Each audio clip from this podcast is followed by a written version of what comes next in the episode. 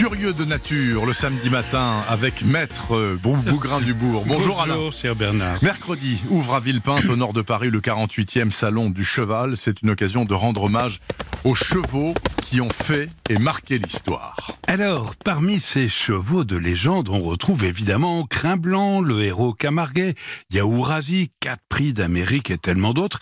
Il fut pourtant surnommé le roi fainéant.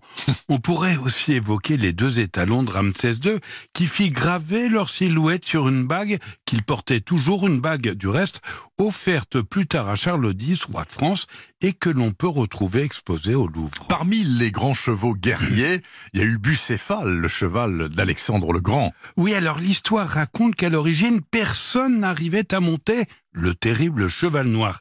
C'est en observant son comportement qu'à l'âge de 12 ans, 12 ans seulement, Alexandre le Grand réussit à l'amadouer. En fait, Bucéphale avait peur de son ombre. Il fallait le monter face au soleil.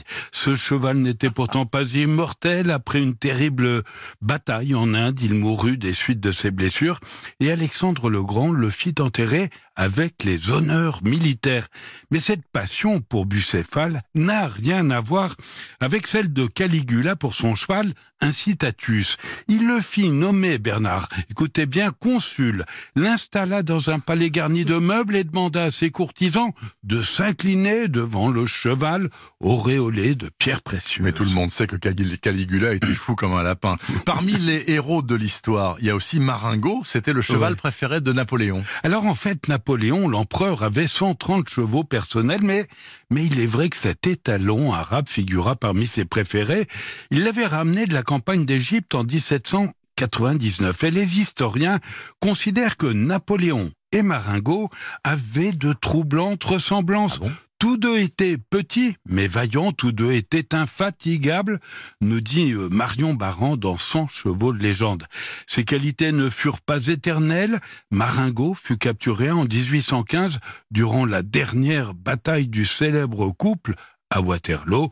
Emmené en Angleterre, Maringo mourut à 38 ans, ce qui est quand même un âge vieux. Oui, avancé pour un cheval, avant qu'on exhibe son squelette, grandeur et décadence d'un cheval. Et il faut conclure tout de même avec l'incontournable Japlou. Alors Japlou, c'était le fils d'un trotteur euh, sans gloire, il faut bien le dire, et d'une vieille jument de course.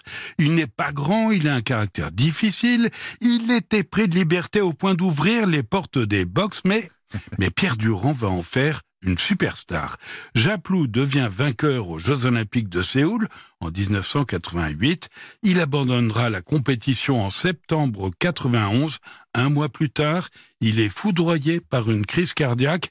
Il est aujourd'hui enterré comme un grand seigneur qu'il était au milieu des vignes bordelaises. Ah, les chevaux célèbres. Excellente introduction pour ce 48e Salon du Cheval qui commence mercredi à Villepinte.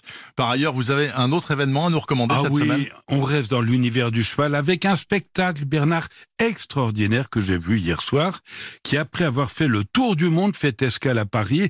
Il s'agit de la comédie War Horse. Ah, j'ai vu les affiches. L'épopée d'un cheval durant la Première Guerre mondiale qui a déjà reçu plus de 25 prix internationaux, 8 millions de spectateurs. C'est à la scène musicale de Boulogne-Billancourt jusqu'au 29 décembre. Merci beaucoup Alain Bougrin du Bourg. Chaque samedi matin sur Europe 1. Je vous souhaite un très bon week-end.